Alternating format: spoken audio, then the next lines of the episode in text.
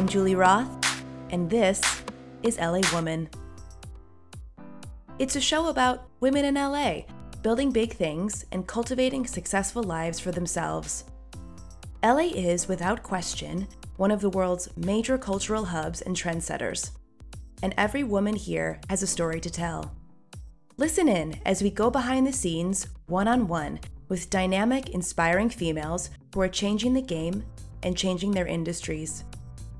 Share their successes, examine their challenges, and heed their advice as we navigate our careers together, one sunny day at a time.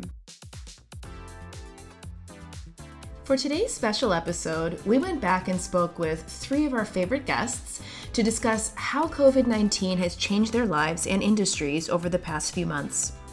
You'll be hearing from Colleen Wolfe, NFL reporter, host, and podcaster, Dr. Sharrica Miller, registered nurse, professor, and entrepreneur, and Adina Reyter, jewelry designer and entrepreneur.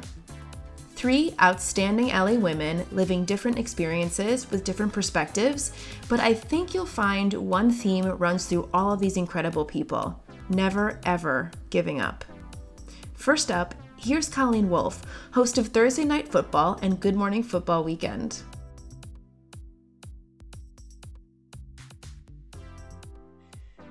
I have Colleen Wolfe back with me. I'm so happy to have you again. Yeah. Uh, so, we're here today to talk a little bit about how the broadcasting industry has been affected, how uh, football has been affected. I know we're in off season, but um, I have several questions for you, Miss Colleen. Um, so, thanks for being here.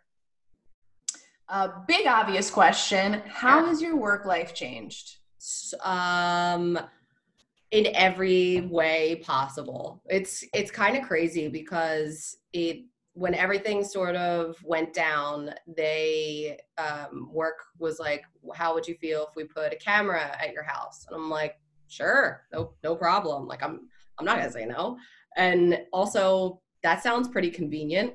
I don't have to go anywhere, and I really didn't want to go in the office um, because like I have asthma, and I was really worried about that and I still am. Uh, so they put a camera here, and I've been doing shows from my two bedroom apartment, and it's kind of been insane because we've had to troubleshoot and figure out so many different ways. We've had a zillion different workflows and we've been pre-taping things like so many different ways and just like pretending trying to like make it work and i you know, I'm doing interviews and I don't see anything. Sometimes I don't hear anything. And it's like sort of, I feel like I'm going back to when I almost first started. Like when we first started doing everything from home, the way that it was built, it almost felt like I had just started in broadcasting again because it was just like so like foundational level stuff that we were just trying to like make it work and it's been i feel like an olympic training uh, in broadcasting just doing these shows from home. It's it's been it's been a lot. I feel like i've been able to grow but it's been super challenging. Yeah. I was actually going to ask as well what has this meant for um, production teams and people behind the camera yeah it's i mean it's been it's been really hard because everyone is doing it from home and so we have our producers that you know have these like makeshift control rooms when we were doing the the draft and the schedule release but now um, as of last week our directors are back in the studio so they have one director per control room so they're using like every single space that they can to make sure that like it's just one person per room, which is really interesting. So I was talking to one of the directors yesterday about it and she was saying that it's it was really hard to do everything from home and she's actually really happy to be back in the building because it's just so much easier even though it is really eerie because nobody's there and she's just kind of like chilling by herself but it feels like we're in like just very small little baby steps um, we're able to kind of figure things out and improve the way that we're we're doing production right now. But it's been it's been a long road. Yeah i mean uh, that brings up a good point. It's like when you have the whole production team there or even just one more, one more person there i'm sure it adds to the energy and the excitement. Yeah, I, I that's I'm someone who feeds off of the people around me. And so when we were doing Thursday night football, which seems like years ago now. I mean, you're talking like a giant stadium with a ton of fans, and you're walking through crowds, and you're in a different airport and a different city every week.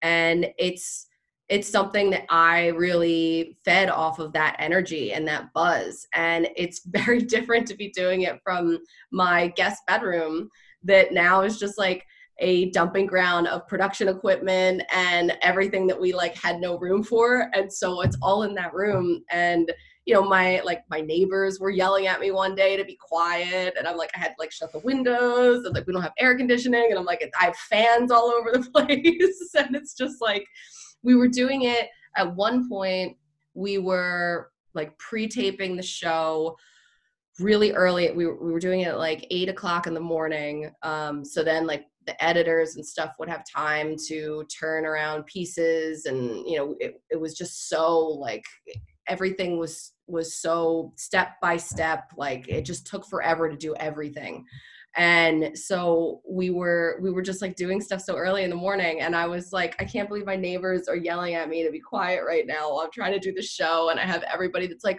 you know you just like seem a little low energy right now can i get a little bit more and i'm like i'm gonna i'm gonna die like, listen, but, guys, I'll get you like an autograph ball. Can you just please let me do the show? but yeah, it's it's been it's great because I only have to wear like a nice shirt on top and then I have like shorts and like, you know, flip-flops or whatever on and like I only do the front part of my hair and like the sides. I don't even bother with the back. And so I have like straight bedhead in the back on usual days, but like full makeup. so yes i just ran my curling iron through like two pieces of hair just now it looks Here great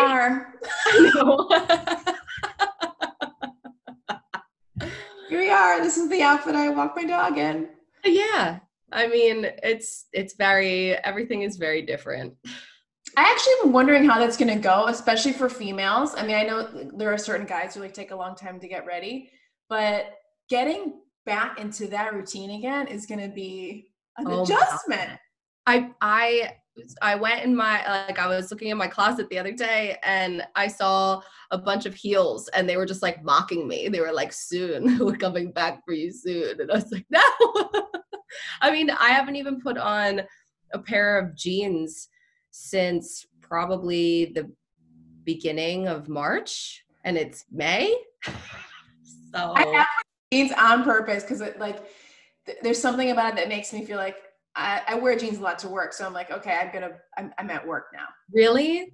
Yeah, I have done I mean, comfortable ones, but I have I have worn jeans. I'll wear jeans like a couple times a week. Wow, that's amazing. I mean, I don't know. There's just something about taking a shower and putting on jeans where I'm like, all right. I know so when I before they put the home cam in the house and before I was doing like a, a, bunch of shows a week, I got to the point where I was like, oh, maybe I'll just like throw a little makeup on today, just just because. And and now that I like have to put on makeup for the shows, I'm like, no, I'm not doing that anymore on my off days. You're so good at your makeup. It's it's insane. Thanks. I really I, like doing it. It's fun. You're so good at it. I would actually encourage a video. Ooh, a tutorial. I would love that. Maybe I will. When we did our first recording. I was like, wow. I swear. Listen, it's uh and I have it down to a science so I can like get it done really quick and I'm yeah, I don't like paint or anything anymore, so it's the closest thing that I have to yeah, doing a little artwork here and there. I mean, why not? Yeah, exactly. Um, so I was gonna actually gonna ask, um, you did this draft special, the Women in Football draft special. So it seems like there's a lot of um, different kind of creativity. You are you and your colleagues are drumming up. How did that come about? Dude, Cynthia Frelund is a rock star. Like I I can't even begin to explain how amazing she is. She's so smart, she's so talented, and she literally threw that together. Like she texted me a couple days before, like maybe the week before the draft, and was like, Hey, I have an idea. I want to run it by you. And she called me, and it was like, the idea was the draft special and she was like but i've never really like hosted or produced before and here's what i'm thinking and she was just like rattling off this like full rundown and all of these guests that she wanted to get and i was like this is a huge undertaking like I, I I will help you any way I can, but like just just note that that this is gonna be a lot. And she's like, no, you know, I got it. And so then like a couple days before, she like contacted us and she's like, okay, like everybody said yes, pretty much, and we're doing it, and this is what I'm thinking. And she she was working with uh, I, don't, I don't know who she was working with. She has a couple really talented friends. As it turns out talented people have talented friends. And so she her friends put together these amazing graphics. And i was like this looks so professional. Like this needs to be a thing. And it was really fun. So it was like she really pulled that off. And and it was a really cool little thing we did. Very cool. Very cool. And yeah. like it's funny how you have to sort of frankenstein different tools. Like i know that was on twitch and you're talking about on social media and this and that. So it's like you really have to like stitch pieces yeah. together to make it all work. It was it was really cool because they sent us like a bunch of assets, like pictures and videos and stuff to promote it and they sent it to us with like every single version imaginable. It's like this is for Twitter, this is for Instagram, this is for Instagram stories, this is for like whatever. And it was like anything that we could have possibly wanted. It was all right there, hand delivered. I was like, this is such a professionally run situation. I love it. That's really, really cool. Yeah, it was great. Um, so going into football itself a little bit, I know that just because of timing alone, football is going to really set the tone for how um, sports are going to go moving forward for however long. What is your take on how the season will go? Yeah. So, uh, man, I, I mean, like, I don't even know what's going to happen tomorrow, but it's I think that NFL has the luxury, at least, of having some time right now before anything live has to happen, like in person. Although we're we're starting to get closer to the point where they're gonna eventually have to have some type of like on field situations because if they they're obviously planning to have the season start on time with fans in the stands. That's sort of what they're saying. Um, but obviously, I think we have to be realistic about you know how this is going to go because they've been able to at this point hold the draft and virtually and and do free agency and go through all of that because it, it didn't need to be in person but i think at least now they're able to watch and see how baseball, if baseball figures it out, like NBA with the bubble system, how these different teams do it, what works, what doesn't. Um, but also football had the rosters are huge, like so much bigger than the other teams. And so I think when when you're talking about like fans in the stands i guess you know there are there are a lot of studies out now with um, ventilation is going to be a huge like buzzword and a huge thing so i think that there actually could be a way that they would be able to have like a very limited capacity. I don't know. This is just me thinking. This is just what i could see happening. This is not anything from like the nfl or anything like that. But I think there is a possibility of having like a very reduced number of fans in the stands in open air stadiums because of the ventilation. But who knows? It's like I know they're going to try and do everything they can to make that happen and start the season on time, but also, you know, it's it's such a physical sport that they're going to have to figure out a way to have some type of training before you go right into the season or guys are going to get really hurt. So i know players are independently working out now and doing everything they can to kind of stay in shape but i think that's going to be something that's really hard because not everybody has access to you know weights and and you know you think about like professional players yes like most of the star players have the money to be able to have like amazing gyms at their house or at least access to it. But when you think about a full roster, not all of those guys have that have that ability. So I don't know. It's going to be really interesting to see how they they figure this out. No, not at all. I mean, listen, not everybody's Antonio Brown, okay? right, right, exactly. I saw like that one. I saw this one photo where it was actually um, sort of deep in quarantine, so I was surprised to see him with other, um, you know, fr- I don't remember if it was friends of his or whatever, but I was like, yeah, yeah, he would do that. he would be like full in it, going for it, training, like the whole nine. I yeah. Think. I've seen some really amazing videos of people trying to mimic like uh, treadmills and stuff in their tubs with like soap and stuff on the ground, like just moving their feet. And there's been a lot of really creative ways people are staying in shape. I'm Not sure. Me, I'm not doing anything. I'm sure you have to be really, really resourceful. I mean, think about like a rookie or you know someone who's coming up. Like, yeah. yeah. Well, I think it. I think it's really tough for guys that are like undrafted free agents and stuff too. Like guys that weren't necessarily on the radar and didn't get a shot. And this season, I think it's going to be really tough for those guys to be able to break break through because there's no real way to show off their their talents right now which yeah. I think is it's rough. Yeah. It sort of it really breaks my heart for those guys. Yeah, I know. Um, so just out of curiosity, when do team practices typically start?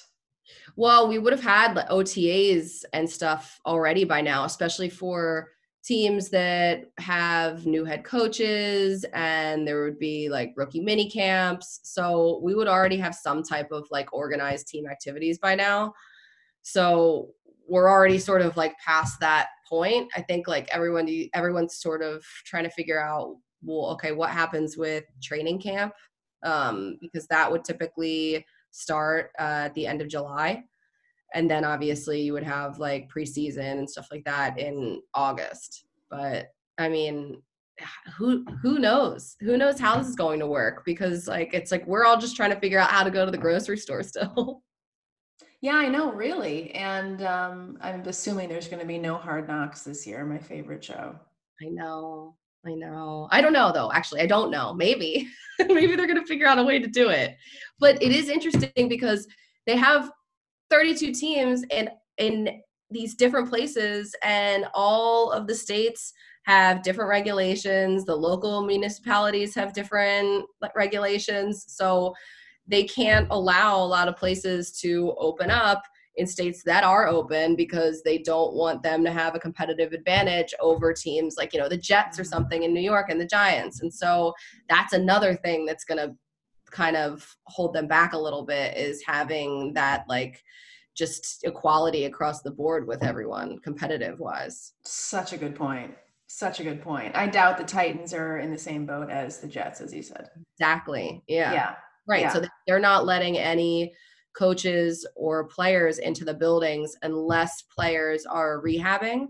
So they have like they in states where they've reopened or partially reopened, they're allowing facilities to partially reopen, but only like 50% i think of the front office are allowed in and then they have just like some trainers there for people for guys that are rehabbing but they won't let full you know staffs or players in until everyone is able to do it at the same time. Yeah i mean that's only fair. Yeah. That's only fair. Um well who actually are you most excited about seeing this season? My family? No i'm just kidding. Uh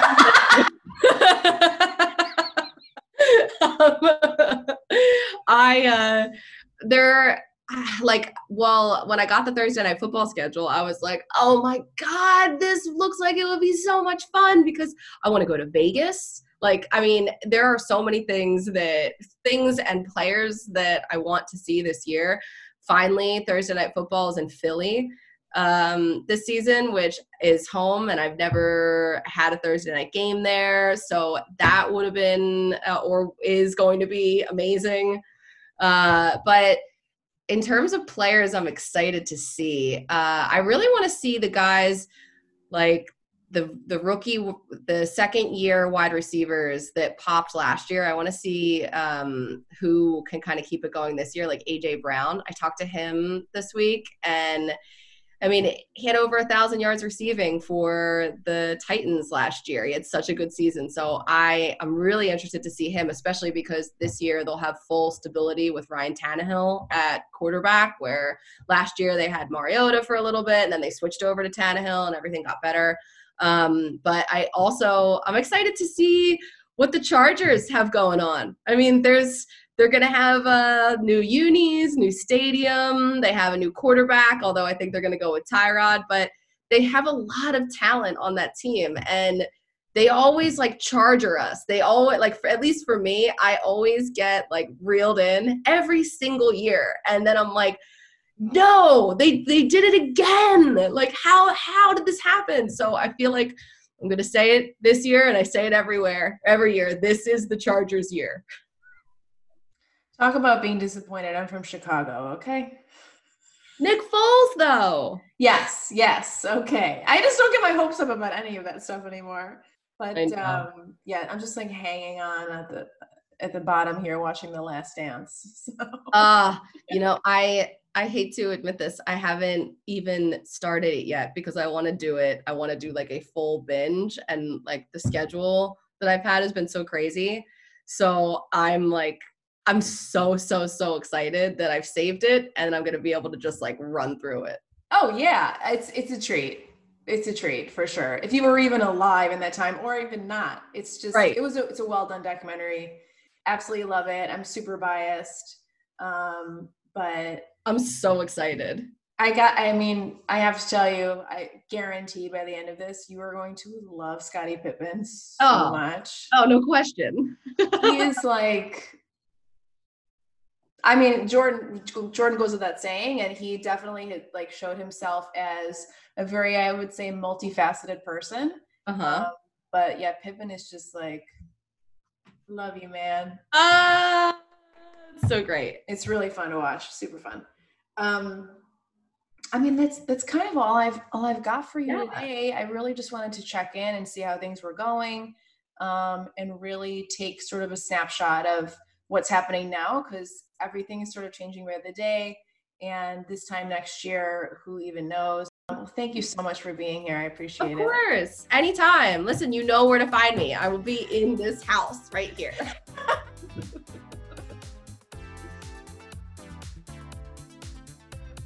you can follow Colleen on Twitter and Instagram at Colleen Wolfe.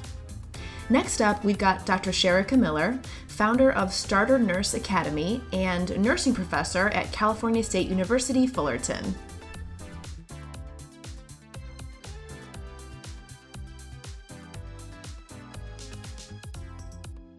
Hi, Doc. Hi. it's good to see you again. so good to see you as well. So, since you are a leader in the nursing and education space, I'd love to get a sense of how things have changed and where you think that they'll go in the future? Um, things have changed drastically, and um, I teach at a university. Right when everything happened, we of course had to transition to online classes, which you know, for a nursing program is not really, you know what I mean? You don't expect to go to a hands-on nursing school and then end up online. Um, that also cuts some of our students' clinical hours, so they have to meet a certain number of hours before California will allow them to sit for the boards. And so that kind of shortened up some of their hours. And so what happened was we had like this surge of like anxiety from our students. You know, our emails have like tripled.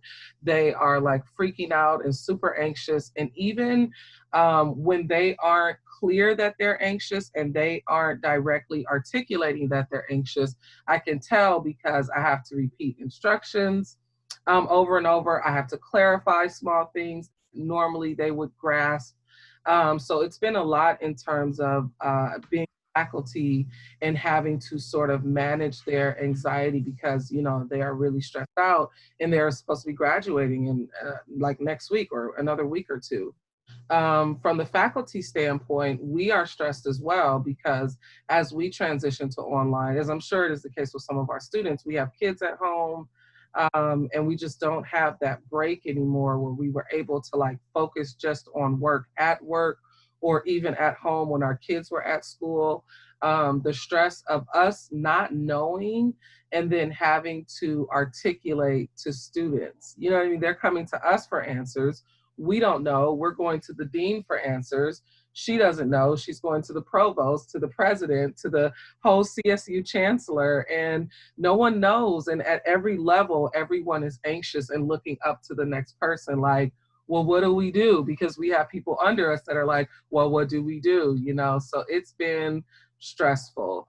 Um, in terms of what I think the new normal will look like, um, I think that this whole situation really showed us the flexibility in a lot of jobs. A lot of jobs were like, you know, almost a little hesitant to let people work from home or like um, the people that were most likely to work from home were like higher level execs and things like that.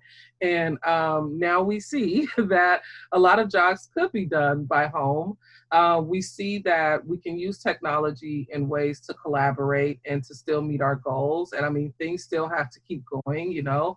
Um, and I think that moving forward, no matter what happens, this this push for us to use technology has kind of opened up all of our eyes to the possibilities. Um, and I'll give you one quick example. I met with my doctoral students on Friday, and they had an assignment where they had to take a telemedicine certification through University of Penn. So telemedicine is basically like if I'm a healthcare provider, I'm meeting with you. Okay, Julie, tell me your symptoms. We're meeting right now via Zoom, and you tell me, oh, I'm having sinus pressure, and I'm having, and I'm like, okay, great, and I'll send your prescription. And it's also for basic things like basic follow-ups. You know, um, do you really need to come to the doctor's office after you finish that seven-day course of antibiotics and you're feeling great now? Do you really need to see me in person for that? Um, and a lot of um, healthcare providers and patients were very reluctant to do telemedicine. And now everyone's kind of been pushed into telemedicine. And that has kind of changed the landscape of things. Whereas, um, do we really want to go back to all of these in person visits? Some of them, not as many as right now, but some of them could be appropriate for telemedicine. Even um, some mental health services now are being provided that way. So I think things are going to change and that we're going to be more readily um, adaptive of technology and ways to collaborate. Oh yeah, absolutely. I mean, there are um, a few companies who have done it or have been doing it, like Talkspace, for instance, yes, um, for mental health. And now I feel um, companies like them will probably thrive. R- thrive, exactly, thrive, and then and they'll sort of be the leaders um, and, and, hopefully set the tone because I think they do a really good job thus far. I've, I've heard really good things about them and, and other companies as well. So yeah, the mental health um, landscape is really interesting as well. And I think for businesses in general, if they didn't have an online component prior to this, you know, if they weren't making money online or had like a digital part to their business, um, they're struggling. You know, you you have to definitely pivot. Um, and I learned, I don't know if I told you that I got accepted into Grid110's um, like business incubator, business accelerator program um, with um, the LA mayor. It's in conjunction with LA Mayor uh, Eric Garcetti. And it's basically an eight week business intensive um, we meet twice a week as a cohort of 20 of us startup businesses, and we go through different aspects of how to build our business. We learn how to pitch, we get connected with investors, etc. And that was like, and so we started April. I can't remember or March. We start all the days, oh, but we started right when the pandemic hit. It was like the week before, so they were like, "Oh, we all have to go virtual now because we usually meet up in downtown LA," and that was like lesson one was pivot. You have to know when to pivot in your business um, and when things aren't working or when there's something outside of your control and how to pivot and still be successful. Um, so that has been helpful that just by luck, my whole business is online. Nothing changed in terms of my coaching and the digital e-courses that I offer. Uh, my business actually has been doing better than ever, but I recognize, like you said, that's a privilege um, that not a lot of people have right now. Yeah. Is this for Black on the Job?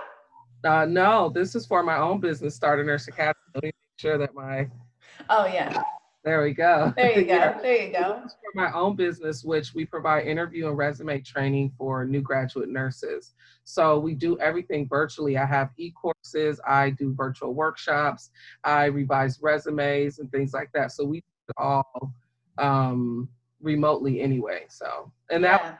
Just to save time. I mean, I can't career coach and do one hour sessions and have to drive to LA to meet for one hour and come back when I just meet with them like this and have clients all over. So, yeah. Wow. That's really good. That's really, really good.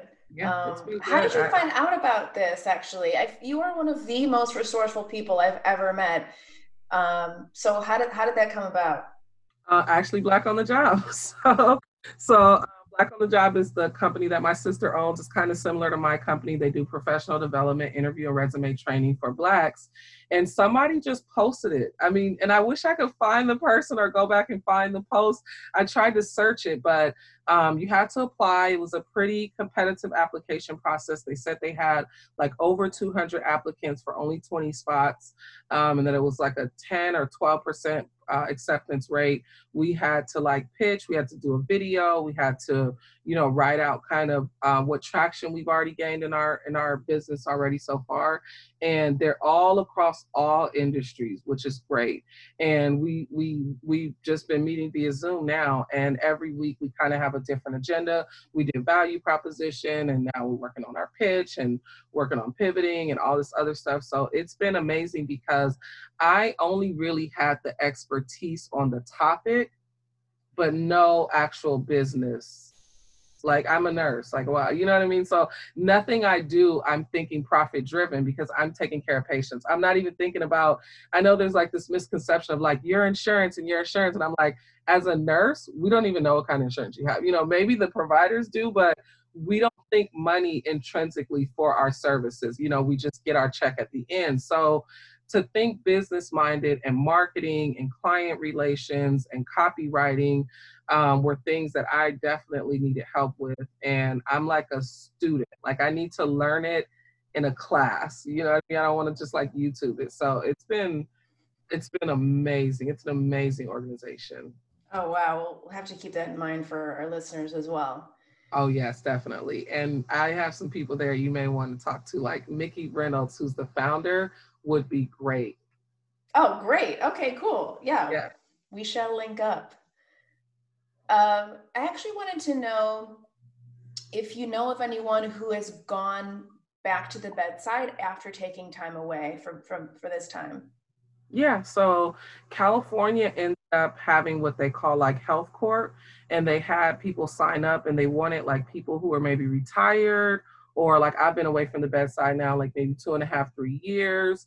Um, they were even allowing nursing students to join and volunteer. And so I do know a few people who went back and they took the travel assignments actually in New York, um, right in the epicenter, um, making like 115 an hour, but again, right in the epicenter, they were 21 day assignments and you got four days off in that whole 21 days. So you pretty much work the whole time. Um, but you have free boarding, free housing, you know, your flight was free. I think JetBlue was like giving free flights for nurses who are going to do that. Um, and so a lot of them have felt, you know, compelled because as nurses, we are healers, we are fixers. It didn't, you know, it, it was touch and go because of the issue with the lack of protection for the nurses. Mm-hmm particularly early on. And so a big chunk, I was reading, I think about 20% of the cases in certain areas are healthcare providers because they were right at the bedside and were exposed without the right protective equipment. So they, they took a risk. Um, there have definitely been nurses that died. Um, there have been healthcare providers that committed suicide just from dealing with the entire stress of the pandemic. And I, uh, my brother works in and they turned his whole unit into a COVID corner. And so he's probably my closest contact person of how he's dealing with it day to day. And he has four kids at home and a wife who's also a nurse. And so they're both a little like, you know, they come home and like strip and shower. And, you know, what else I found interesting is the issue with kids with these healthcare providers because some have chosen have had to make the difficult decision of giving their kids you know to a family member for the next few weeks. Um, some have had their kids taken. So maybe they're co-parenting, you know, and the other parent is like, well, I don't want them to be at, at your house, Sharrica, because you're a nurse and you're working at the hospital. Um, and they remove the kids. And so those people have had to make really difficult decisions. And yes, we are nurses and we're trained for it, but just like a cop or a firefighter who went through 9-11, like they still have PTSD, you know, they still are mentally exhausted from the whole thing. I think we're absolutely going to see um, the effects of that for, for really years to come. Yeah, it's been about a 33% increase in suicides um, since last month. And I think um, what bothers me the most about this whole situation is I feel like mental health was such an afterthought um, I feel like it was like, let's just close everything down. And then, you know, maybe a week or two later, it was like, oh, we got to have free food for the kids. So, you know, they got that. And like a week or two later, it was like, oh, well, what about rent? Okay, we'll do this. Oh, okay, we'll do a stimulus check. And then now we're like seven, eight weeks in. And now you're just starting to see the ads of like, being at home is isolating. Reach out if you need help. And it's like, um, mental health should have been at the forefront. And I think it really shows how we how we don't prioritize mental health in this country. Like for me, my mental health is just as important as my physical health. So the risk I take going to the grocery store, you know, to get my groceries to take care of my physical health because I have to eat um, is no different than the risk I would take walking in a park, you know, and maybe passing somebody or hiking or being outside, you know. And so for me, I've had to try to find the balance between I am going to take care of my mental health one way or the other, you know, because it was a time when they were like, well, don't go walk around the corner. And I'm like, I'm walking around the corner. Like, I don't care what you guys say, you know, because I live alone. I mean, I co parent, but my daughter's not here all the time. So I live completely alone and I'm working completely from home. And I don't think anyone can understand how incredibly isolating that is unless you're in that situation. I can't imagine if my daughter wasn't here. I mean, I go crazy. Yeah, absolutely. Absolutely. I mean, I live in a two person household, but I have to say, even having a dog has been helpful. Yeah. So like really having is. a baby to to to laugh with and have fun with and chill yeah. out with, like that's huge. Yes. And when I pick her up and I we drop I'm dropping her back off with her other parent. Uh, and both of us when we see her, like when I drop her off to her other mom, her other mom is like, come back. and when she gives it to me, I'm like, yes, come back, you know, because we both live alone. So other than the time when our daughter's bouncing back and forth, we're alone and she's literally like our entertainment. I'm like, what are we doing today? so it's been that that part has been very helpful. That is so sweet. She's a very lucky girl. Oh, thank you. Thank you. so um we talked about this a little bit, but just just one last question for you. So, how have the have you seen how have the leaders in the nursing profession really responded to the situation here in LA? Um, I think that the leaders have responded in such a strong way in terms of understanding that you know someone has to advocate for nurses and who better to advocate for nurses than nurses and so they've really been on the front line in terms of exposing um, the shortcomings of some of these healthcare facilities. They have been, you know, on media, on the news, and just really out there on social media, on Twitter, spreading the word about, you know, how how the hospitals, some hospitals, not all, how some hospitals have failed nurses and what that means for nurses. Um, additionally, I see that the nurse leaders are the ones out there, like even the faculty that I work with, PhD prepared faculty, are the ones that are like volunteering on the front line, doing the testing, doing the triage, doing the follow up, etc. And so I've definitely seen nur- uh, nursing leadership in that regard. And then also just in the regard of spreading the correct message and spreading you know data informed things you know like this is the correct way to wear your mask and this is the right way to socially distance. And uh, i tell my students all the time about the great social responsibility that they have once they have that nurse attached to their name. Anything I post is scrutinized because I'm a nurse. So, you know, it, it, I have to be very mindful of that and make sure that I'm only posting correct data and only spreading, you know, the correct messages. And I think nurses have been definitely critical in that.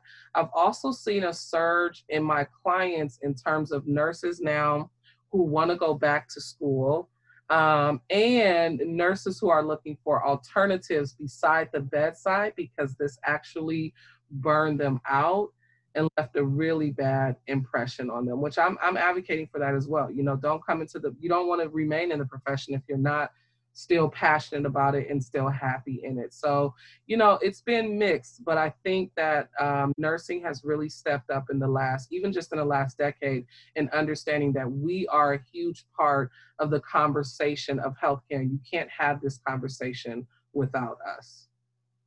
Absolutely. Um, appreciate your insight so, so, so much. And um, very happy to have you today. All right. Thank you. Thank you.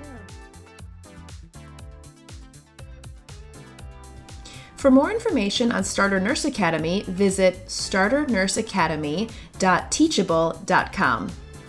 Now, here's our final guest, Adina Reyter.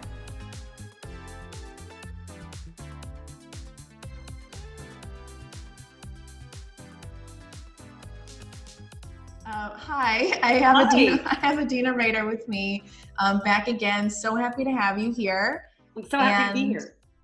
Thank you. I love speaking with you. And I want to get a sense of really how it has been in the retail industry since this pandemic and um, the stay at home order has come into effect. So, just to start off, what were the first steps that you took when you realized people couldn't shop your pieces in store and, and in boutiques anymore? Yeah. Well, I mean, after the initial shock, you know, we kind of set a lot of our my team up at home, right? And I brought my entire showroom home into my house. I had my kids setting it up, so that was kind of interesting. You know, making your children your employees. They were my assistants.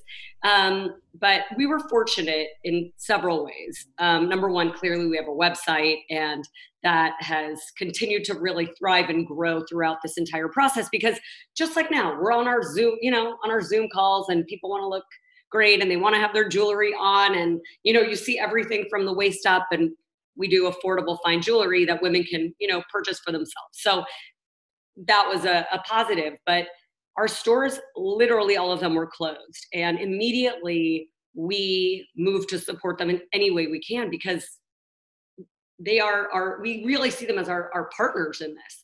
So we offered drop shipping if they couldn't get into their stores. We offered them services that we never typically provide. Usually you go to a trade show you place an order you place reorder. So we were in constant contact with them. I mean we immediately sent out a mass email to everybody asking them what type of support can we give them. And again drop ship was a big one. We did several which was super fun these virtual trunk shows so i have a store in Ohio that I love. And we got on a, an Instagram live and we did an entire virtual trunk show because we could still have, you know, we had a, a very skeleton staff that would go in every day and ship product. So we really moved quickly, I mean, very quickly to give our retailers the support that they needed, including some of our big box retailers too. I mean, we it allowed them to do dropship as well and open up their product selection. So if they had X amount of SKUs and they wanted to try a few different products, you know, we would look at our inventory and set them up with that as well. Um, for, people who, for people who aren't in retail, can you explain what a SKU is? Yeah, just it's just style number, right? Okay. Just all different styles. Oh, SKU. yeah, SKU. Sorry, You can tell I haven't done this. that's okay. Um, also, we've I've spoken about this before in, in a previous episode, but can you also explain what a dropship method is? Dropship means typically we will send um, an entire order to our stores, and then obviously customers come in and they buy it. Now you can't walk into these stores, which were really they're pillars of your community. You know, especially those amazing boutiques. You go in there, they know you, they know your size. They can, you know, call your boyfriend, your husband. They can call you when they get a great product in.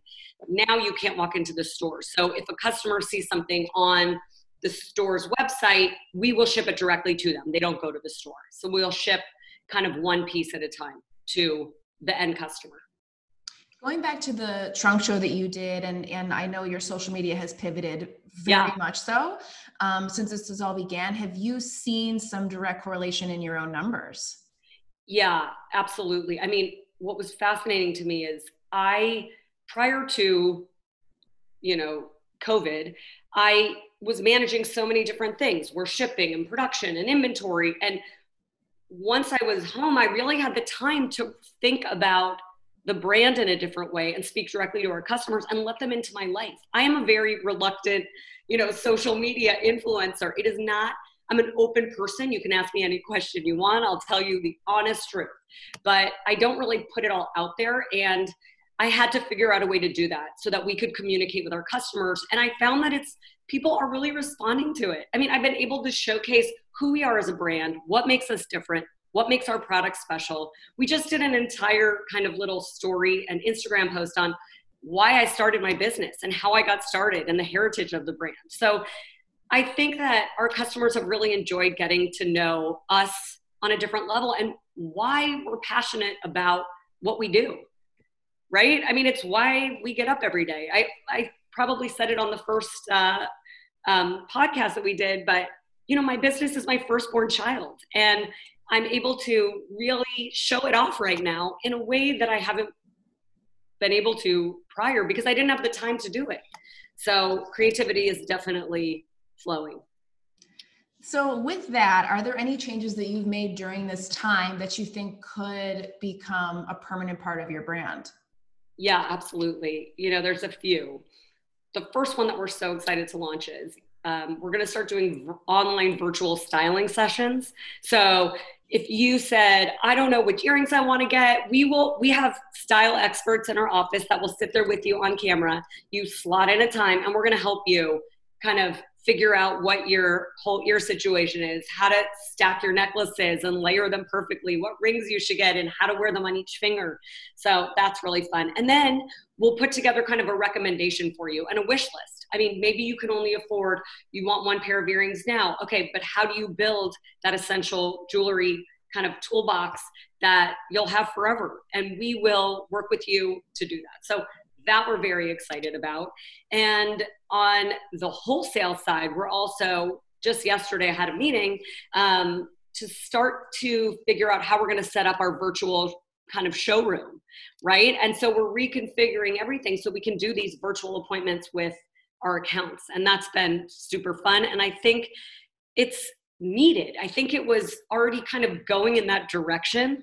And uh, it just, made us do it a little bit quicker. And I think they are, all of these are, are initiatives that will last, that will stay, and that will grow. Yeah, I mean, I think one of those lessons there that I'm hearing is that diversifying your different channels of income and, and how you speak to your customers is really, really important. Yeah. And I think that the brands that are authentic win. I mean, we really are genuine about our passion and what we're doing. And I hope that that comes through. You know, I get questions all the time on Instagram, and I'm the one now answering them. Whereas before I didn't have time. And what's amazing is we're seeing, you know, increased sales, and we're also seeing increased sales on kind of like some of our heavy chains because even though they're a little bit pricier piece, they're still you know obviously very competitively priced. And it's something that you can wear every day and that you'll have forever. So we're really trying to show you how all the pieces work together.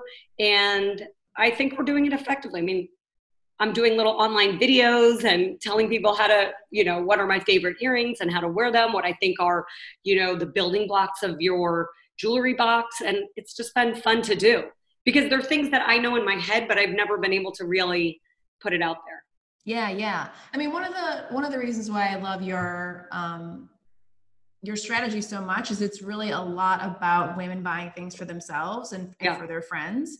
Um, it's it's just very female focused. So I think that really goes in line with um, something that maybe you have been saving up for, and it's like a yeah. big deal, and you treat it, it like deal. a big deal. And you know, listen, over this entire time in quarantine, it's been you know Mother's Day and you still want to celebrate those meaningful moments. And then it was graduation. And again, another meaningful moment that really has changed. You cannot celebrate it with, you know, your friends and loved ones. And I think that jewelry, unlike any other item in fashion, carries meaning and it's something that you take with you forever. And it's also something that you can pass down, right? To your daughter, grandchildren, friends, nieces. So um, we've been very fortunate to see, you know, kind of an upswing in all of this. And I hope that it's because again we've been very honest with our customers and transparent and and again authentically us. You know we're really showing who we are. I appreciate so much your extremely positive attitude truly. It's really i think anyone in retail right now whether you have whether you have a storefront or you're a designer like yourself it's probably been not so easy having this kind of attitude throughout the process and i think no, you can hard. really see it. But uh, listen you know when you i always talk to my husband about this when you watch a movie it's really or anything in life it's always easy to depress right?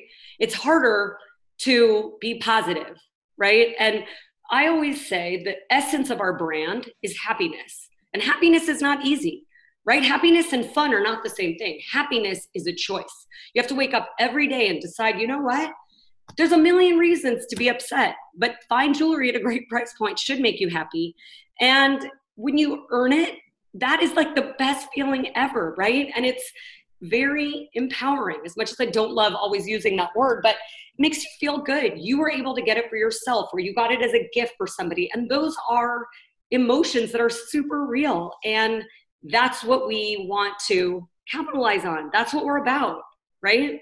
So I, the one thing you know in business and life is that there is no constant. You know, the only constant is change, right? And as an entrepreneur, all you get is stuff like thrown at you all day, right? You know, prior to Corona, stores will say, no, I don't want that right now, or something doesn't do as well as you wanted it to, or whatever it is. You have to figure out ways to pivot and make it work. That's my job. Every day is to get up and figure out how do I make it work. And if I don't do that, you know, that's when we fall behind and I love thinking about it, right? It's like the ultimate game, right? It's like, for me, it's fun, as you can tell. I mean, for other people, they might be like, oh my God, that sounds terrible. But, um, you know, clearly we don't want people to get sick and this virus is terrible and we're doing what we can. But as a business, I have to remain positive and think about the future and think about ways that we have to adapt.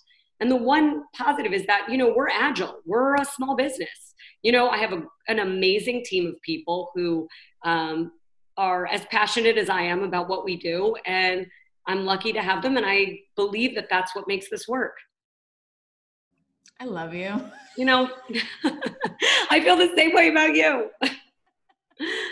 Um, so, well, with that, have you designed any new pieces or felt particularly inspired since being at home? Oh, I love that question because we are always pre-corona also you know we're always busy figuring out the next trade show and design and i've really been able to step back having my entire collection in my office not my bathroom which i'm in right now because as i said all my kids are homeschooling in different rooms in the house but it's really allowed me to think and figure out what direction i want to go in so I made some major changes to our holiday, and I'm so excited about them. And we're already thinking about spring 2021. So I can't tell you how excited I am. We're launching this pretty amazing charm program for holiday. And the reason why I thought about it was because, again, once you're locked up at home, you realize you want to carry with you some meaning, and each charm has that. So whether you have a lot of money to spend or a little money to spend, you can kind of build your own meaningful bracelet, necklace, earrings. You know, I clearly can't wait to share it with everybody, but it's a program that is lasting and um, having the time to really think about it was pretty exceptional and unusual. I don't always have that much time. So that's another positive I would say is that I was able to really step back and say, what do I want? What do what do we all want after being in this crazy, you know, quarantine and clearly everything else that's been happening? Um, I think that people are kind of going back to basics, right? What are the things that are important? It's your family and your close friends, and you're not running around like you used to. If you have kids, I mean, you know, we were running all over soccer and this and school and I think that we're figuring out what what are those key things that are essential in life, and uh, we want to help you um, remember what those things are. That's really beautifully said. And um, I can't thank you enough for being here. This is, This I was- mean, well, virtually here. I love it. I hope that very soon we'll be able to meet in person. You'll have to come to our new virtual showroom and actually see it in person. I would absolutely love to. Yeah, we'll give you an actual in person, you know, styling session. I'll definitely have a couple of girlfriends who will want to come with me. That's for, For sure. We need to do that. we need to do that. I love it. Thanks, This was so much fun. Thank you so much for having me. Visit adinareyter.com to check out her gorgeous jewelry line and follow on Instagram at Adina Reyter. Thanks for tuning in to this special episode. I hope it's given you some inspiration and education too. I also want to say that it's always been my goal to provide a platform for women to share their stories, ideas, and business goals to inspire others. Diversity is at the heart of LA Women's strategy, but we can always improve on representation. I appreciate all of your submissions for future guests and encourage you to keep spreading the word about LA Woman so we can amplify women's voices, especially Black women and women of color. As always, thanks for listening to LA Woman. See ya!